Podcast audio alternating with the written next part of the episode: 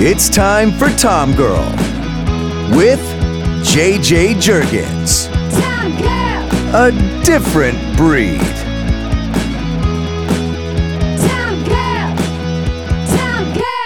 Hi, and welcome to Tom Girl, where we talk all things sports, entertainment, fashion, and adventure. Tonight's guest is an actor starring in the upcoming Antoine Fuqua project, Free Ray Rayshawn.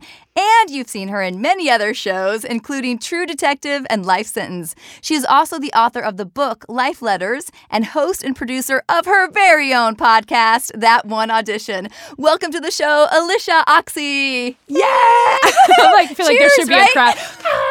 I'll edit that in Thank later. you. We'll put that in later. Oh, that'd be great. Thank you for having me. Thank you so much for coming.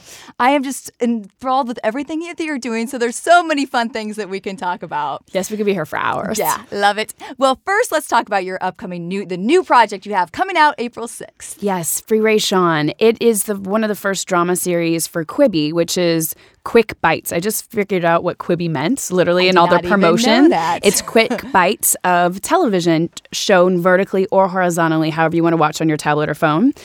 And I, I mean, these projects kind of come across your desk, your desk, your pseudo desk as an actor every five to six years. You mentioned True Detective.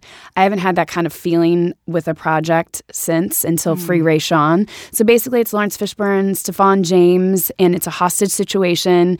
It's very relevant with race relations and I would say the police situation that was very mm-hmm. current before Trump took office and took over all the news. Mm-hmm. So it's just it's a really action-packed, intense thriller drama where you're trying to figure out who's the good guy, who's the right side. And what I love about the storytelling of this so much is you get to see everybody's perspective. So as an audience member, I think you're going to feel really pulled in different directions and hopefully understand everybody's perspective differently, whether that's from the police department, victims, um, people that feel like they're in entrapment of some sort. Like, I, I- it's a really stunning project that I just was floored to be able to be a part of. And I played the district attorney, which hmm. is a big girl role Yeah. for me. I haven't gotten to play with that much power and intention in a character before, so it's I'm so excited for this ah. to come out. So that's DA Sarah Foreman. Yes, correct? yes. Yeah. So how do you relate to that character? Oh, at the time, so I say this often, especially on my podcast. At the time that roles come into my life, it's usually something that I need to learn. Mm-hmm. And I'm trying to be a master at that earlier on. At that time when that role came in, I think I was s- scraping by and trying to figure out my power and my anger and how to effectively use my voice. District attorney, a district attorney has so much responsibility and so much power, and um, really is sitting on a moral dilemma constantly and trying to evaluate how you feel about something and then doing your job. So for me, it was a really interesting role to dive deep in. And I feel like with every role, it's never done for me. So even after it was done, uh, after I finished completing that project, so many other uh, lawyer and, and like district attorney roles have been appealing to me because I understand a different point of it now, mm-hmm. if that makes mm-hmm. sense. Mm-hmm. Yeah. Yeah, sure does. Yeah. Yeah. So- and then go ahead. No, that's, yeah. And you shot in New Orleans? We shot in New Orleans, all over New Orleans, which definitely gave it a very, it's another character completely. The city is. And also being a district attorney in that area was a very interesting um, research to do because usually with films and television, you're not necessarily filming where um, maybe that plot actually takes place. And there was a lot of similarities to life imitating art and art limita- imitating life, shooting that in New Orleans and having it be very relevant for that culture there. It, yeah, it was, yeah, it's juicy and good food and all the things and yeah, all the music. things. Yes. You talk about the research there a little bit. What kind of research did you do for this role in this project? Um, every character for me, I do a little bit differently. So I kind of like to build them from the ground up, and there's psychology. And then I actually have a few fabulous women in my life who are very powerful attorneys. So I was constantly hitting them up. A girl I went to high school with, I found her on Facebook. She's actually a district attorney. She gave me a lot of information. When I was getting the scripts, that's the other thing too. This project it'll be really interesting to see how it all comes together because scripts were being thrown out and rewritten every night. Night. Wow. So as things were changing, I had this Rolodex of lawyers to go to and say, Would I say this? Because I feel like how I would feel about it, because that's one thing, how I feel as Alyshia, as a non district attorney person who has a moral compass, and then what's the law behind it. So I was researching the law, not only just uh, general law, but also in, in New Orleans, in that mm-hmm. place, and just really trying to figure it all out and on the fly as it's changing. So I was doing my best just to pull in from people that I knew and then do my actual emotional cognitive work with the character mm-hmm. itself and allow it to influence and thankfully everybody that they hired was very collaborative mm-hmm. insanely collaborative and it was really great to go to set with the backing of those women in my corner saying no you wouldn't say this you'd say this so mm-hmm. i was able mm-hmm. to go to the writers and directors and say as much as you want to give me this scene i was taking away lines actually because i was like there's this, this, wouldn't make sense i can't make this call because i mm. want this to be an impactful I want my part of it to be just as impactful so that anybody's watching it, they're not going to bump being like, oh, a district attorney wouldn't say yeah. or do that. So we were all kind of trying to bring forth the best to make it as intense and real mm-hmm. as it is so that people that are watching it are affected and maybe affected enough to make change, whether that's in the political system, in the police department, whatever it may be, however mm. it affects. I love how, in hearing you talk about this, you kind of took charge. Well, not kind of, you did take charge of what lines you were saying, and you had the courage to go and, and say you wanted to change those and your reasons why. Have you always been like in that in your career, or was that something you've kind of grown into as you've I've experience? Yeah, definitely grown into mm-hmm. it. Definitely grown into it, and definitely from talking to several hundred other actors and being like, oh, you can do that. And also just being sitting and, and, and, observing a lot. I loved being on this project. Laurence Fishburne's number one. Mm-hmm. What could you glean better than watching somebody who's been working for 50 years? And I think the last 15 years, I've gotten lucky to get on set every once in a while and just do my job and stay in the corner and observe, observe, observe. And mm-hmm. I think in or, it's a collaborative art form, storytelling. If it's done in a collaborative way, then we're going to put forth the best project me silencing my voice or being like, oh, I, mm-hmm. I shouldn't speak up or say anything. It's my face on the product. Mm-hmm.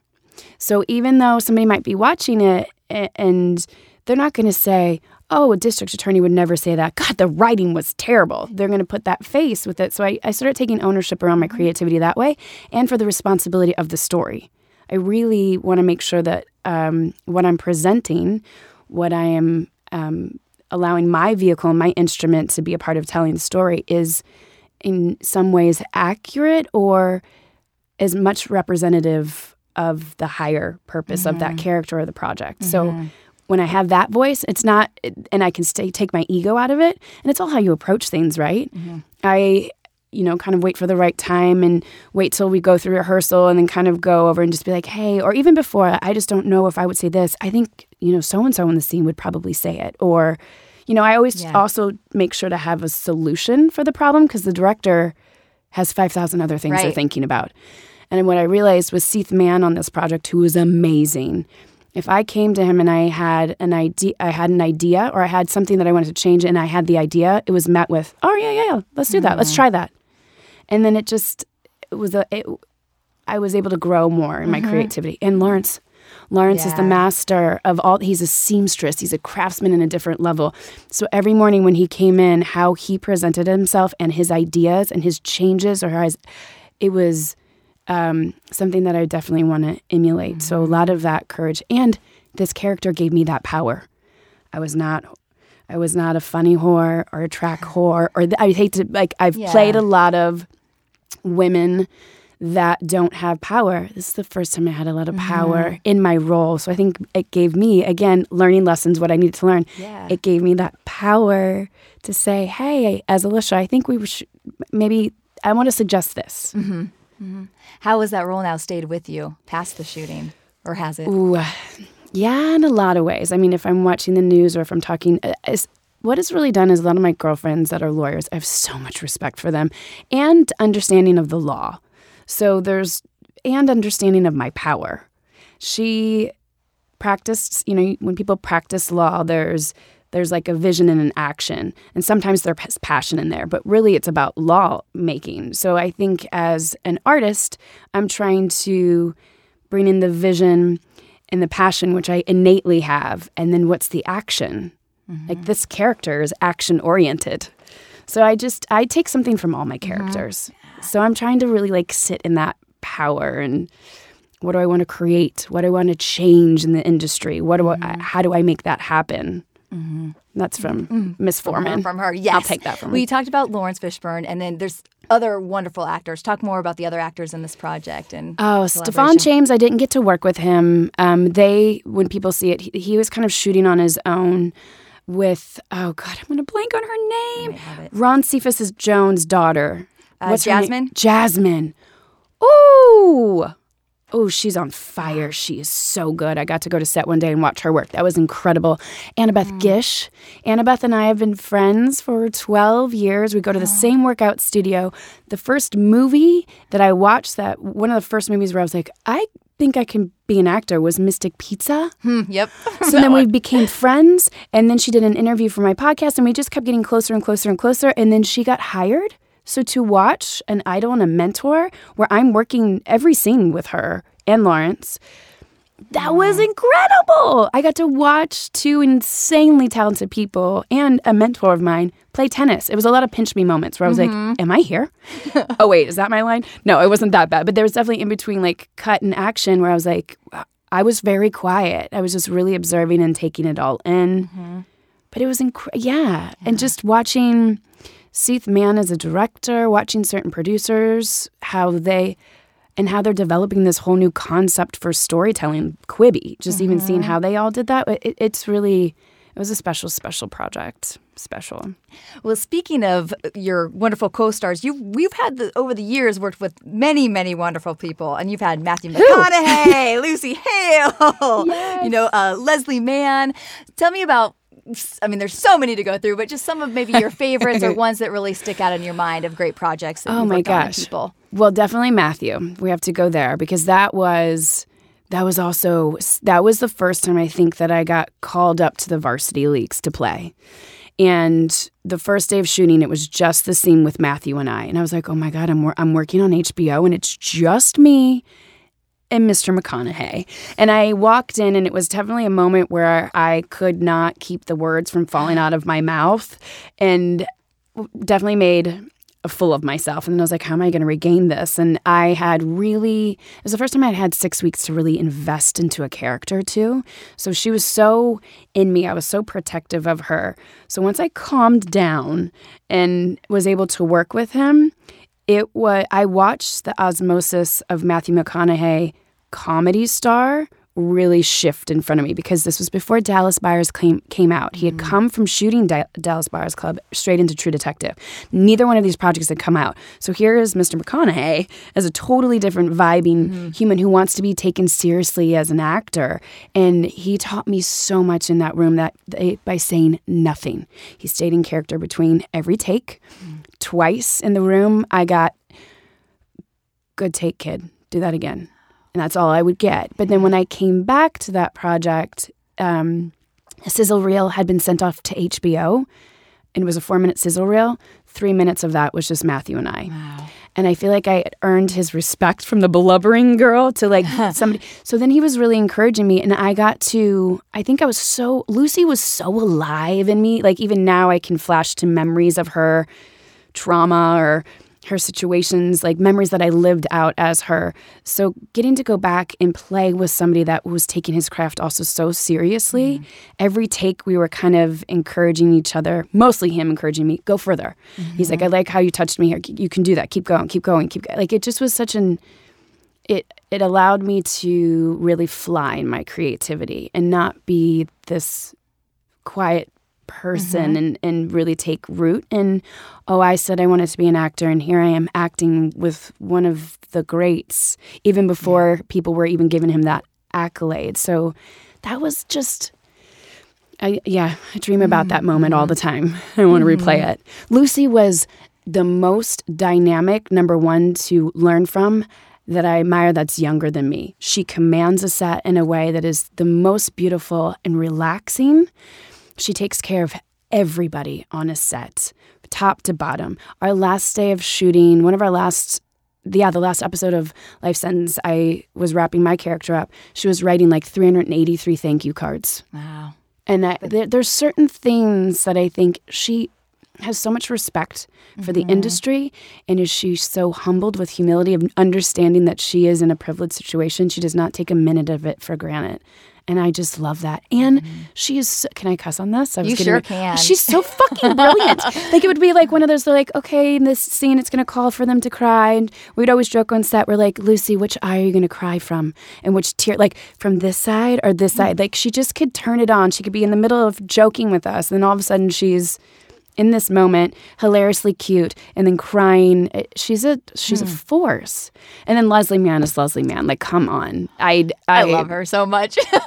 I had accosted her in a Starbucks a year and a half before I worked with her, and then when Nick Cassavetes called and very generously offered me the role, he's like, "Do you want to come play kid for a day in New York City with Leslie Mann?" I was like, "Yes." and I told him the story about me, me. Like I literally got my Starbucks and I turned around and she was standing there and I was like, "Oh my god!" And she was like, "Oh my god!" And I was like, "I love you. Yeah, what you're doing for women in comedy." I had a whole monologue that came pouring out of me, and it was the only time I think I've ever tweeted in my life. Where I tweeted later, I was like, "Made my day, Leslie Mann," and then she tweeted back, "You made mine," and like described the thing. And I was like, "What?" So then when I got on set, Nick was like, "Oh, Leslie, do you remember Alyshia?" And she was like, "Yeah, so nice to meet you." And I was like, "It's okay, no, you don't." Like, and I was looking at Nick. I was like, "Do not tell." He was like, "You guys met at a Starbucks," and I was like, "Shrinking. Here I am shrinking." I'm like, "Please don't say that before." I like to like.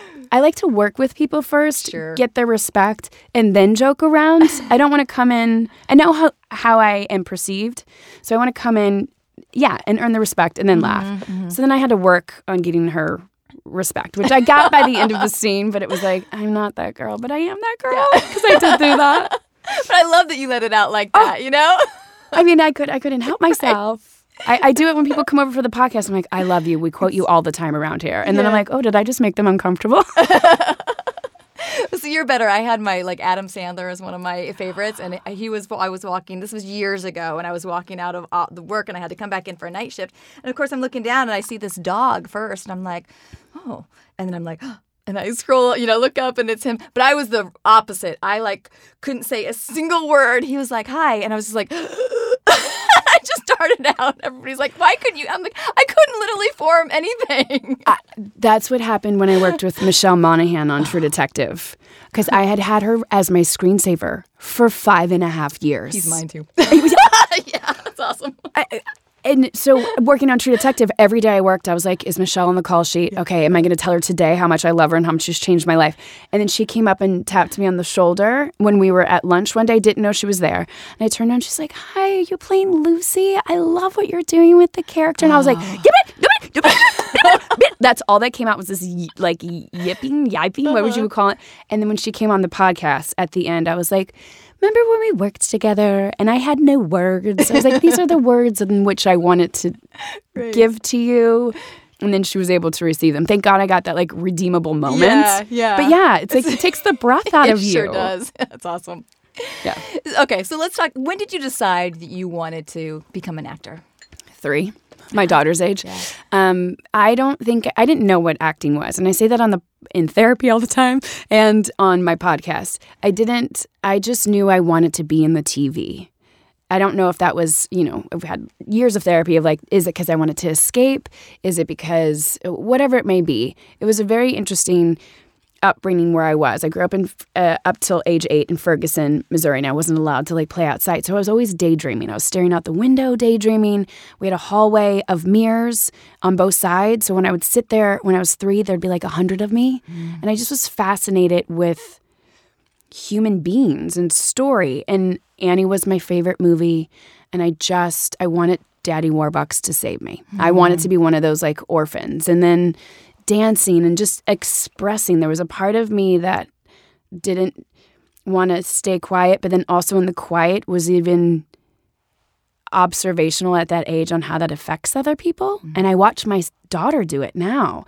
And I think in a lot of different ways, um, I didn't speak a lot about wanting to be an actor because I knew somehow it made me different. And in and in some ways, I think it was it's you know not as supported as being like Mm-hmm. I want to be a doctor when I grow up. It's just not. So um I- just it was always in me. I mean, I, in kindergarten, I think my mom found a piece of paper, and ex- that's exactly what it says. Like, when I grow up, I want to be in the TV.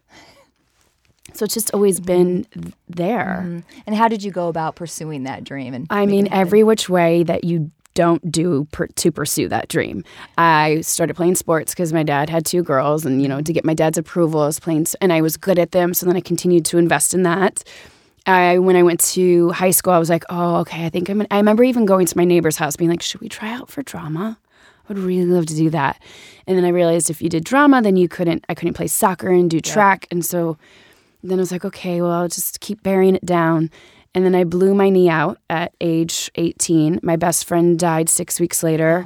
Um, and I had this like huge identity crisis.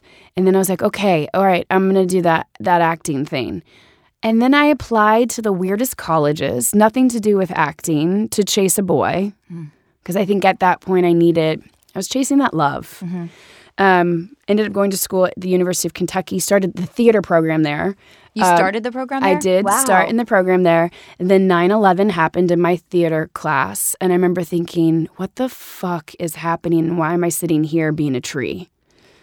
And then I just got out to LA as fast as I possibly could. So I took mm-hmm. 27 hours one semester. I got out in three and a half years, like right after that. I and then I got here and I learned along the way by taking with every single acting coach I could possibly think of.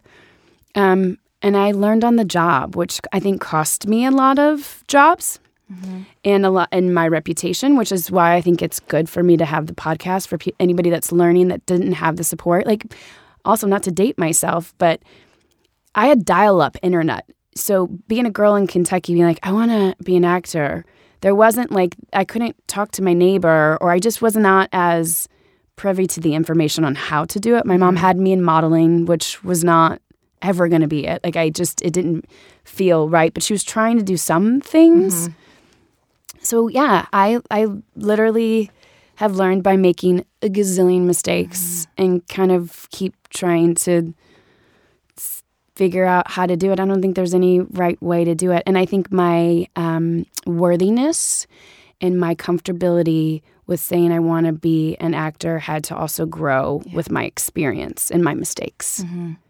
And really owning it. I love people that come onto the podcast that really owned it or had a beautiful mentor. Every single person I've interviewed, whether it's a teacher or a parent or an aunt or uncle or a grandparent, was like, I see you. I see what you're trying to do. And I had really, really young parents, and I it just was a lot of different things that weren't in the cards for me in that way. But mm-hmm. now seeing my daughter, I'm like, how beautiful that she came through me. Mm-hmm. Because no matter what she wants to do, whether once she wants to be a writer, director, animator, costume designer, musician, anything creative, I think it'll be so fostered because of the road that I've mm-hmm. paved. And my mom was in banking and my dad was an engineer. It just, there wasn't a, a knowledge of that. Mm-hmm. And for them, that just meant I was going to starve and die wanting to be an actor. Mm-hmm. So, yeah, it's been a long journey. Yeah, I think that is hard for the creative fields because, you know, the other jobs, there are little checkpoints or things that you can do that you know, okay, you're on the right track and you're getting that feedback or you know, okay, you do this and then this happens, but that's not the same same with acting and creative jobs a But the time. I think it is. do you? Yes. Here's the thing that I've been preaching about on the podcast. I do think it is with the right recipe. If you want to, like, we parade around our kids being like, oh my God, they want to be a lawyer, they want to be a doctor. Okay, let's take doctor for example. How many hundreds of thousands of dollars are they going to be in debt? How many years of schooling? 12 plus years, and they're going to come out with a couple hundred thousand dollars in debt, and then they have to do this whole thing. What's wrong with telling a child who's a creative person, you know, a musician or whatever, be like, oh my God, you're going to be a musician? That's so great. It's probably going to take you 10 to 12 years to really pop, and it's you're probably going to be maybe $30,000 in debt or $100,000 in debt. But I think if you keep at it and you're good and you see like little um, lights on your path along the way, then great. Good luck. Like, good luck. I think it's just changing it. it Yeah, that I'm- makes sense. I'm Yeah. trying to change it with my daughter. My daughter did her first job, not because I put her out for auditions. Literally, she direct booked something. And I used that as an opportunity because she loved playing there. And I was like, mm-hmm. oh, you're making money for this. You're making money because somebody wants to utilize the way you look to sell a product and that's your job. How great that you're getting paid for an energy exchange. I'm trying to change mm. it so we're not like the starving artist. It's mm-hmm. like, no, the heavily financially abundant artist. I like it. Shift that energy. Yeah. Because what could happen if we just put that yeah. energy into it? Yeah, instead? I love it. Mm-hmm. What are some other things that you've learned along the way, like ways to shift that mentality for actors? You might might be helpful. Oh, the lack mentality, which I think I'm still dealing with on certain days of um, the puzzle piece. Any creative job, you know, I going back to music, like I'm not even musically inclined, so I don't know why I'm using this. But if all of a sudden you're like, oh, we don't, a flute's not going to work here. Let's use the, you know, like I think maybe the trombone would be great here.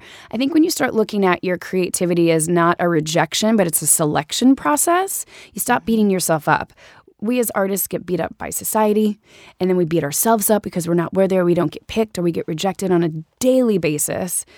But i'm trying to look at the quote unquote daily rejections as karma building. I'm like oh i didn't get that one. Okay well i'm building more karma mm-hmm. karma. Or what was my intention going into that? How can i glean from that what my intention was to make me feel good and not walk out and feel like oh nobody likes me. Mm-hmm, i was just mm-hmm. saying this in therapy today. So i think it's selection, not rejection. Um, and I'm constantly trying to remind myself of that because I, several times I would have quit. And um, two years later, from like a job I auditioned for, I'll see somebody at a party and they're like, oh my God, you auditioned for me for this thing and you were hilarious. You were the mm-hmm. funniest mm-hmm. person that came in. And I left that audition and I didn't get it and I didn't hear anything about it. And I thought, oh, I'm not funny or I'm not mm. great. And then two years later, I get validated. And then I go back in my brain, oh, that misery I caused myself for two years being yeah. self-involved thinking that like oh, they don't like me no mm-hmm. they moved on they cast their project it's not a big deal you did a great job who cares why mm-hmm. can't we just flip the switch and think positively and be like oh i did a great job i just wasn't the great fit moving on because eh, the negativity is what crushes creativity yeah that self doubt that seeps yeah. in there. I, I, I get how people are like, oh, but when I'm depressed or sad, I create so beautifully. That's different when you're sad or in a state of depression than being um, insecure. Mm-hmm. They're two totally, mm-hmm. you absolutely, when you're sad, create, write, go within, do mm-hmm. all the mm-hmm. things. That's where some of the best artistry comes from. No good artistry comes from being insecure because you're clammed up, you're not collaborating so I had to learn that, mm-hmm. and I'm still learning that. And I'm trying to tell everybody that comes up just that.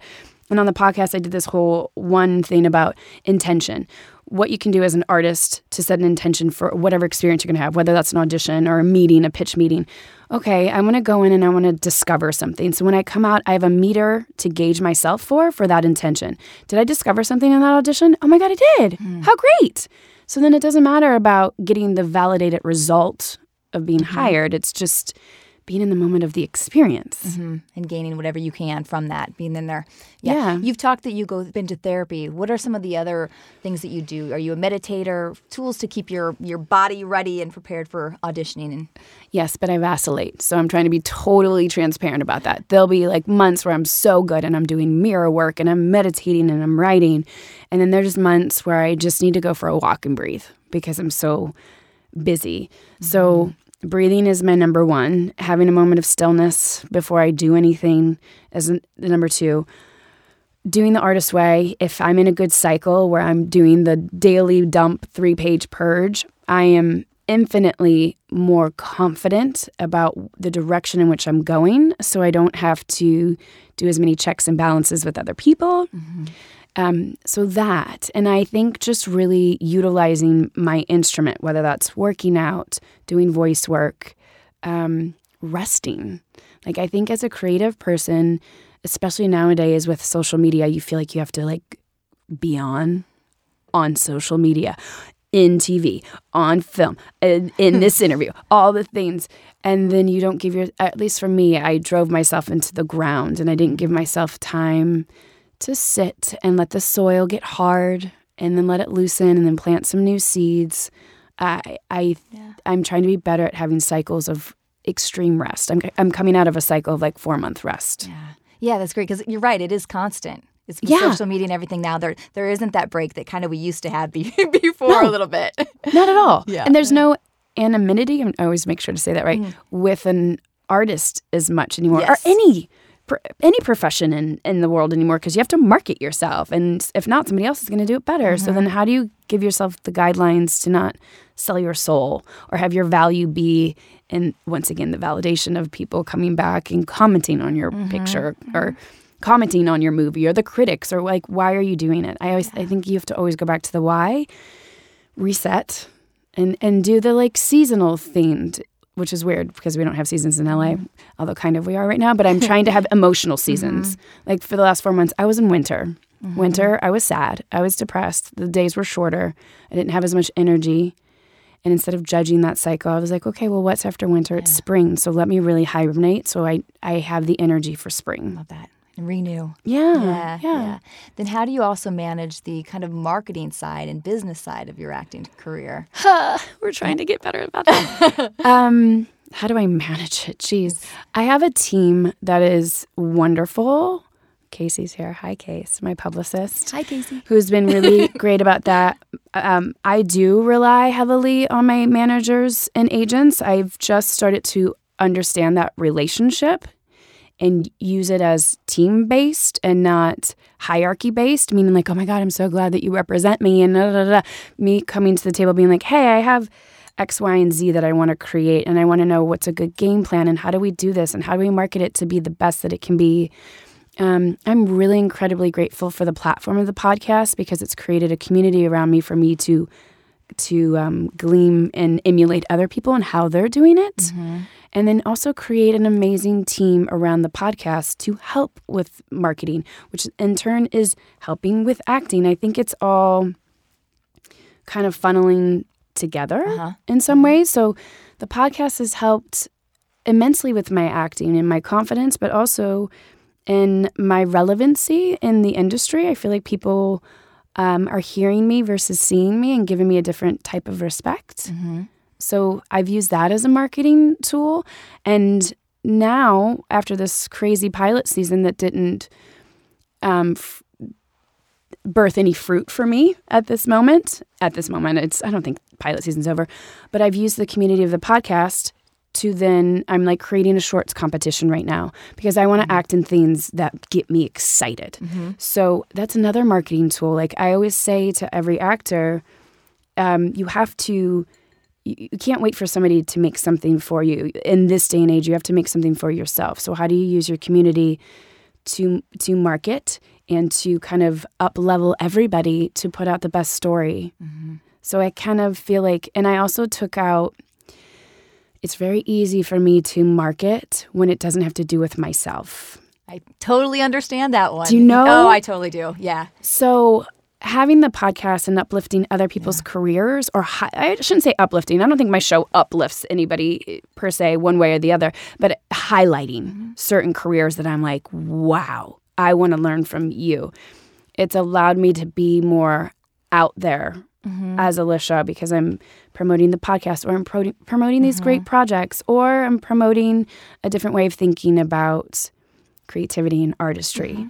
to to help other people so that we can have better storytellers. So I, I kind of am looking at the marketing as not so much me. Even if uh, like I have a marketing team and when we post something on social, if it's a selfie, there's usually something we try to either be humorous about it or deriving an action from it. So it's not just like uh, good for Kim Kardashian, but I'm not that girl. It took me a long time to kind of embrace that part of the marketing, if that makes sense. Oh, yeah, for sure. Yeah.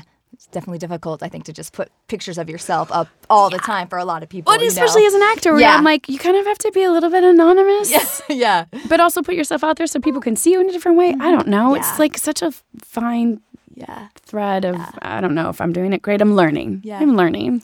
And I would also say that your podcast is uplifting. I listened to a bunch of episodes before tonight and I really thought it was. I thought it was motivational and, you know, great energy, uplifting stories. So I think you can say oh, you're Oh, uplifting people. I'm hoping so yeah. because you hear about all the other stories that either you either hear the horrible stories Yeah. or you hear about people of the one percent who are winning Oscars. What mm-hmm. about the working class artist. Mm-hmm. And why does it have to always like? Why can't it be like that? Is so cool yeah. that that happens because usually it is. Yeah, yeah. The stories are great. Let's yeah, let's dive into talking about this podcast. So it's called that one audition, yes. and tell me how this got started for you. you didn't listen to the first episode, did I didn't listen to the first one. No, I should have listened to that one, huh? Uh, I jumped into the middle ones. It started because I farted in an audition.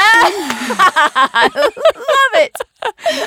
Not once but twice while running in a bikini next to another woman who looked like Giselle. That's awesome. I literally walked into a room full of men. It was an axe callback. I jiggled my way to one side of the room. I had to run next to her. It was this whole thing. My body made a noise I've never heard before in my life. I was in a comedy class at the time, and I looked at Giselle because we were shoulder to shoulder, like running for this yeah. thing. And I was like, oh, wow. And then I was gloating because I was like, well, Giselle farted, not me. and then I did it again, and I turned bright red. And Giselle sauntered out and booked that commercial. I had to walk jiggly over to the other side, pick up my cover up, and leave the room in which everybody erupted in laughter. I wish this tape exists. I'm sure it does, but it, uh, who knows where it is. But I went to my acting class that night. And who was in my class at the time? Armie Hammer, Abigail Spencer. Like there was a lot of really great people Good that class, we know of yeah. at this time and age. And they were uh, we were all coming up. So everybody's sharing in the group like, "Oh, I booked a series regular today, or I'm, you know, testing for this or whatever. I'm like, so great. And they got to me and I was like, oh, I farted. And I auditioned today, not once, but twice. And then it erupted into this whole conversation about mostly bad auditions. But I had this light bulb moment of like, why does nobody talk about this? Because if I knew how much other people were failing on a day to day basis or recovering, because it's not about the failing, it's how you recover. I think I could, I I would be really tickled by that. Yeah. So then I started it as a book, and it was going to be 101 most unforgettable auditions. And then I realized in the trans transcribing of it, I was like, oh, we're losing like Kevin Farley's voice of him telling a story about him acting like a dog on a coffee table when Leonardo DiCaprio walked in and was like giving him shit. Like you lose that kind of essence of of the actor of the person. So then it, I introduced it as a podcast, and then we were able to go into a long form conversation, and I could really dive in between the audition stories. Like, how do you recover from that? And what did you do? And how long to the next time that you worked? So that we could pull back the curtain on this, you know, like poshy, bougie career that everybody else puts on a pedestal that we're all kind of suffering from on a day to day basis. Because one, people are putting us on a pedestal, being like, "It's Hollywood," and you're like, "Oh my god, I farted in my audition, and I'm not even going to get paid for that." Like, you know, they, there had to. I, and I also wanted to derive an idea for children that are coming up to instead of emulating you know, the Leonardo DiCaprios of the world because they're superstars, emulating them because they're human mm-hmm. and they've made mistakes or they've failed and then they recovered and now look at them. Like even like I listened to the interview that Oprah did with The Rock and he was talking about how he had seven dollars and he called his mm-hmm. production companies like seven bucks yep. or whatever. Mm-hmm. I think it's really good for people to also understand where people come from. Yeah.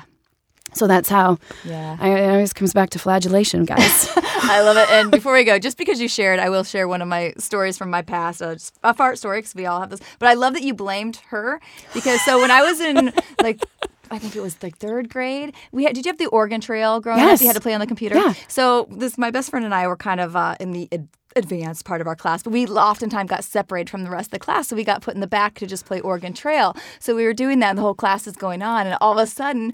I farted and it was like the loudest thing and I have no idea where it came from and I was like and I did the same thing you did. I looked at her and I was like, "Mandy!"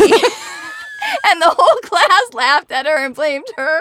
I can't believe I did that. But it's uh, she's still my best friend, which is crazy that she didn't just like you know. Thanks for taking one for the team, yeah. Mandy. yeah, but yeah. So I love that you blamed Giselle I, and your. I mean, I was really, really proud of my impulsive improv right? moment at the time to be like, oh well. I mean, if if somebody looks like Giselle and she farts, that's funny. Yeah. For me, at that moment in my self confidence too, I was like, this is not going to go over great. but I, yeah, yeah, yeah, And then it spawned this, and I've been mm-hmm. doing interviews for literally ten years. Yeah. Like that's also I always share this story too because I don't I don't take myself too seriously, and if you don't take yourself too seriously, You have no idea what could spawn Yeah. from a mistakable moment, an embarrassing moment, a failing moment. That's where you kind of, it's the phoenix, right? Yeah, That's where you kind of sure. rise and however you respond to that. Well, and that's probably great for you as a host on the podcast, though, too, because you make people feel comfortable because you, you know, aren't all you. You admit things like this, and you're It's the only- vulnerable. yeah, it's the only way people are going to learn. I do not ace every audition. I've had several auditions where I'm like, what did I just do? Mm-hmm. And we're human beings. So for us to be so cracked up, cracked open and vulnerable, there's going to be some like not favorable things that come through. And I don't want people to judge themselves on that. Yeah. I'm trying not to. Talk about some of the guests you've had on the show. Maybe who have been some of your favorite interviews, or little any stories like that, little tidbits that you just love that you've heard over the years. Paul Adelstein is one of my faves. Even before it launched as a podcast, he literally, he has, I've told him this to his face too. He kept me working. He kept me working as an actor, even when I wasn't getting paid to work as an actor. He told me this amazing story about Shonda Rhimes, how he literally got Grey's Anatomy and he couldn't do it. He had to turn the pilot down. Three years later, he got private practice. He didn't work for another 10 months. Grey's came out. It was this like massive thing. And just the way he told the story, he was so deeply vulnerable. We're sitting on, on Abbot Kinney having a coffee. And literally, right that day before I met him, I was like, I'm done. I'm done with this business. I think it was 2008, 2000. It was still early in my oh, career and I was just exhausted. There's so many of those people on the way. Carmen Ejogo. Carmen Ejogo, last year, before I got Free Rayshawn, the day before I interviewed her, I went to the beach. I cried for three hours and I was like, that's it, God. I guess that's it. Like, I don't have it in me anymore. And if I don't have it to be this artist or to continue to like fight for this, and I was a new mom and just everything, it's like, I, mm-hmm. I, I don't, I can't do the podcast either because if I quit acting, what relevancy do I have? And my husband was like, "We should still do that interview tomorrow." I'm like, I'm, I, "Yeah, I can't cancel on Ca- Carmen Ejogo. I mean, she'd just done the third season of True Detective. I love her. She came, she gave this beautiful interview, and at the end, I started this process where I started like mentor me questions, and I mm-hmm. asked her very like openly. I was like, "I just feel like I haven't hit, and I'm in my 30s, and as a woman." And she was like, Girl, I didn't get sparkle till I was 38 years old. She's like, You're just getting started. And just, and an hour later, I got the call that I got free Rayshawn. Wow. And then my husband was like, Never again. Are we doing this cycle of going to the beach and crying and letting things go?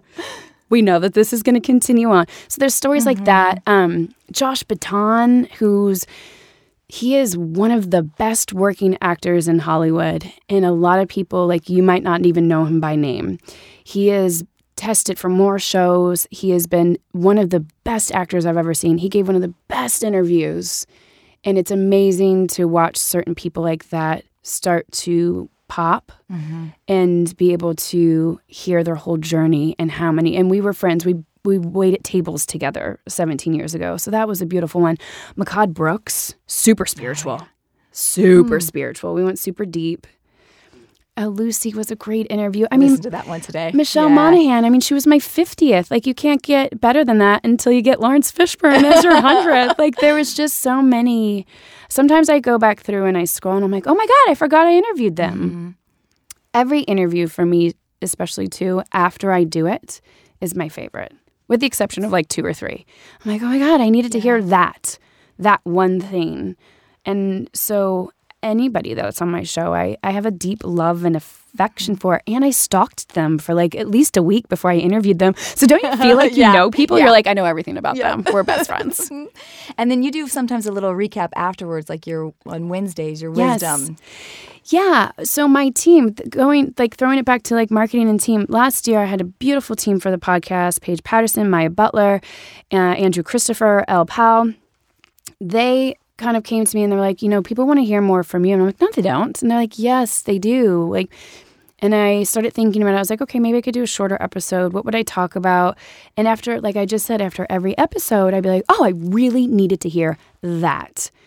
So then I would go back in in Wednesday Wisdoms and kind of riff on that mm-hmm. thing.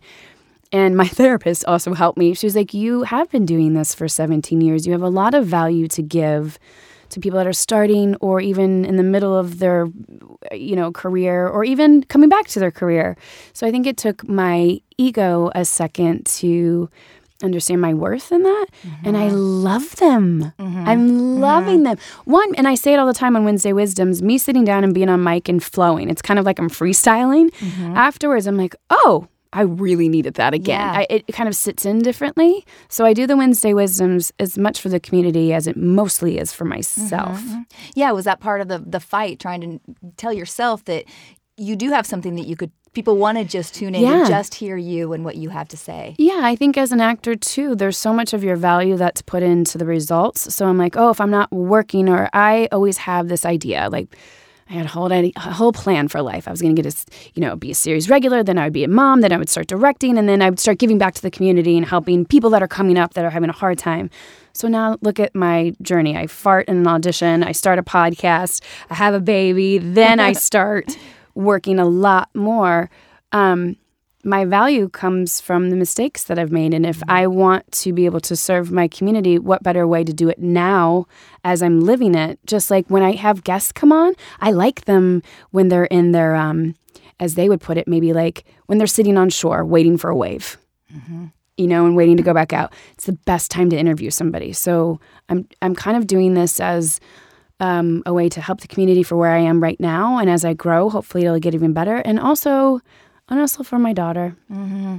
I do it for my daughter so she can see the work that it requires to be a creative person and also the joy that can come with it when you mm-hmm. create a community and you're helping just as much as you're learning. Mm-hmm. Love that. And how fun will it be for her to be able to go through and listen I to all these? Thought about that. Yeah. I like, well, who knows what's going to happen in the world, but hopefully this will be like a little treasure chest at any mm-hmm. point that she could dip into. And I talk about her so mm-hmm. much. I mean, uh, I think two weeks ago or the week before, I was recording a Wednesday Wisdom, and then she came in and she was like, "Hi, mommy," and I was like, "I'm on mic." Like, I'm like, "Do you want to say hi to everybody?" Yeah, might as well put her and get Just, her used yeah, to that as well. You know, you're having a co-host soon, right? Yeah. Exactly. well, another thing that you have that she can look at is you also wrote a book. Let's talk about your book.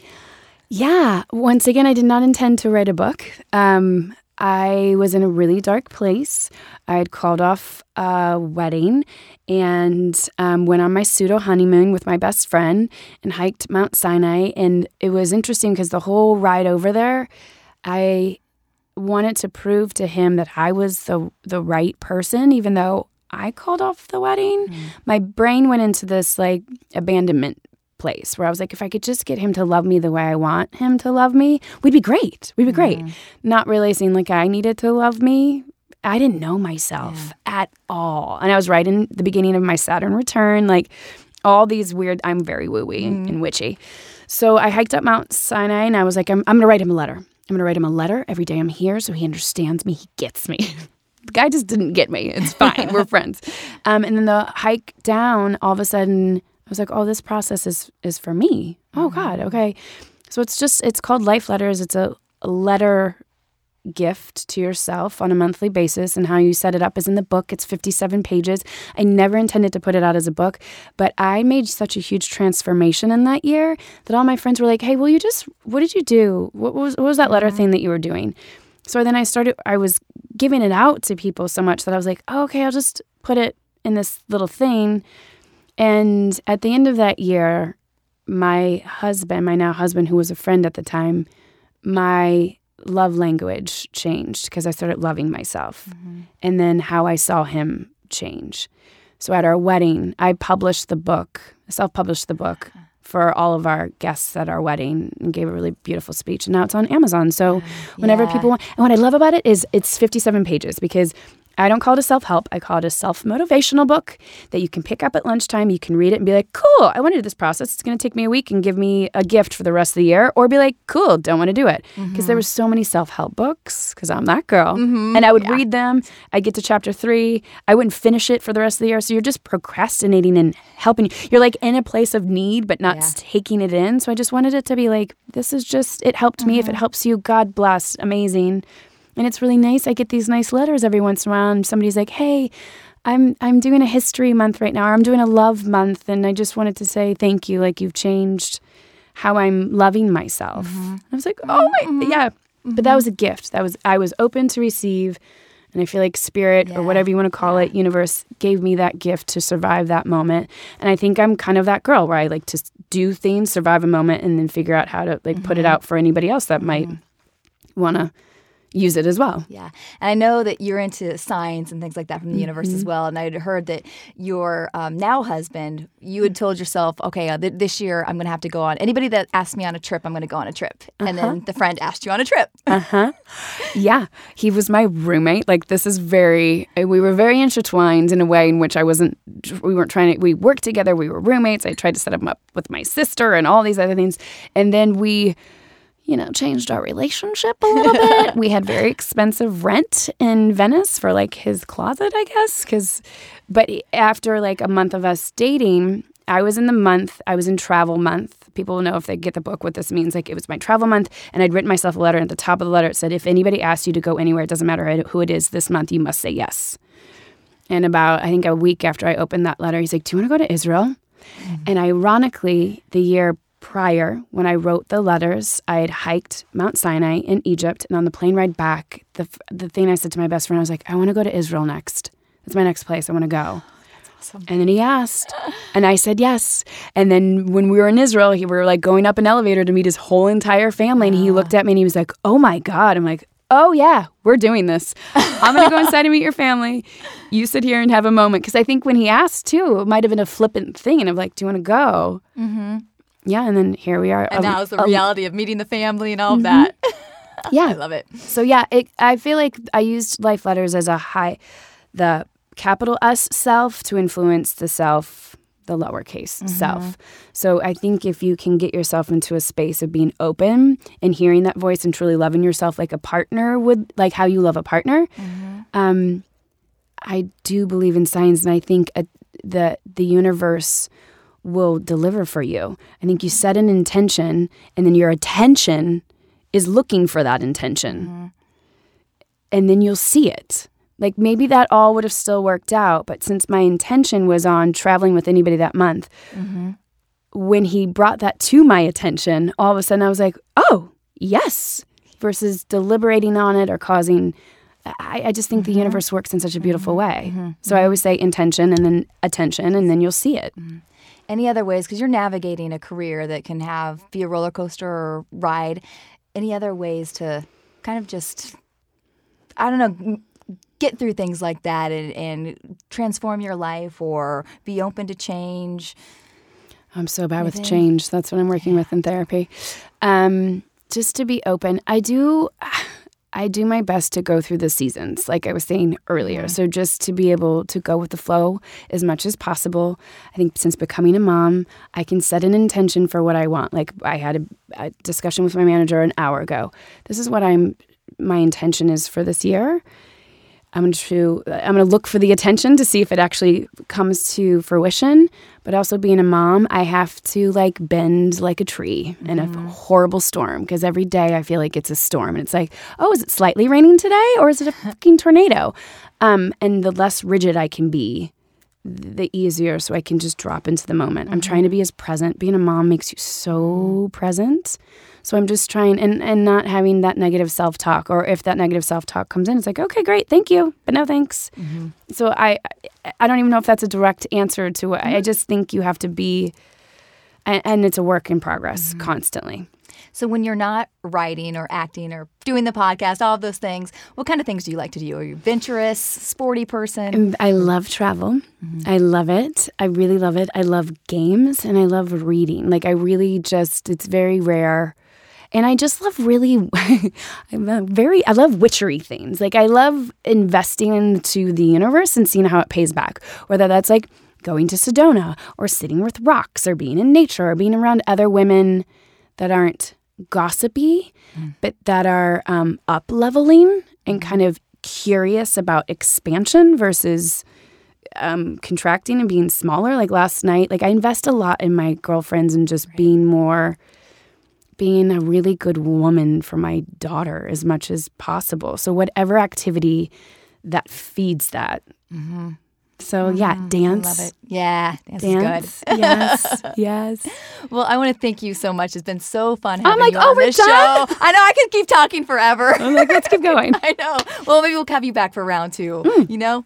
Yes, I'd love that. thanks. Well, tell everybody again where they can follow you at and also where they can watch your new show, all the details. Okay, so Quibi, Free Rayshawn, Quibi is going to be a streaming app. I think it's, as far as I know, it's just like all the other apps. I think it's going to be two ninety nine or four ninety nine. Don't quote me on that. But there's some streaming thing, um, and that comes out April sixth. They're launching the whole entire platform. Fifty plus shows, I think, are dropping in that first day.